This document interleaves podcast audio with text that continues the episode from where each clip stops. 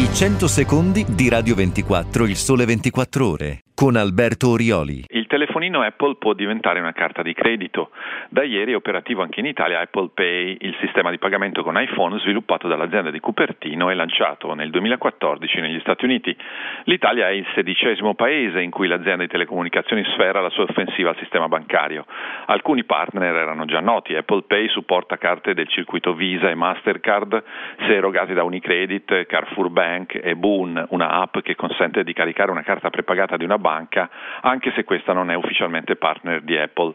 I nuovi alleati della casa di Cupertino saranno a breve Mediolanum e American Express, mentre nei prossimi mesi del 2017 arriveranno carta BCC, Expedia Smart, una carta aziendale, Fineco, Hype, prepagata elettronica, N26, startup di Berlino che offre servizi bancari per smartphone, e Widiba, banca digitale di Montepaschi.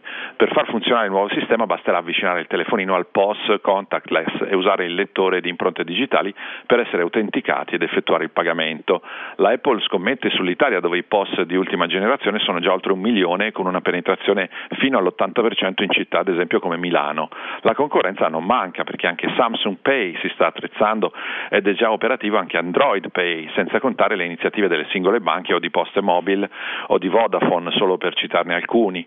I giochi quindi sono aperti e sarà sempre più anacronistico e fuori mercato chi si ostinerà a dire di non avere il bancomat, come purtroppo ancora accade.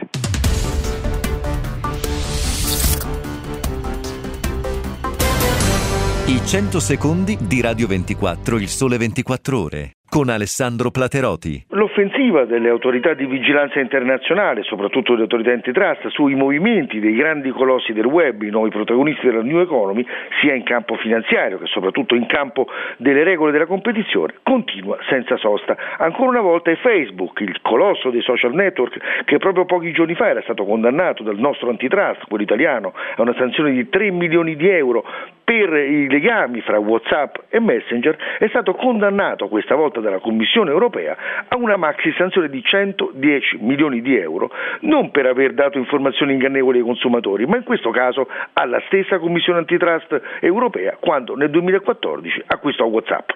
La multa è una delle più alte in questo settore e conferma la linea dura delle autorità, soprattutto europee, nei confronti di queste società che, con un piede in America e un piede in Europa, violano spesso le regole, muovendosi proprio nei meandri dei buchi legislativi. Da un punto di vista finanziario, dicevamo, la multa non è elevata per una società che nel 2016 ha messo a segno profitti netti per 10,2 miliardi. In un'ottica politica, però, la decisione è notevole. Bruxelles ha voluto avvertire Facebook, ma tutte le società del settore, che sarà sempre più attenta ai numeri, alle cifre e alle informazioni che queste danno nel momento di comprare un concorrente che può cambiare non soltanto il corso dell'impresa, ma soprattutto le regole del gioco con i consumatori.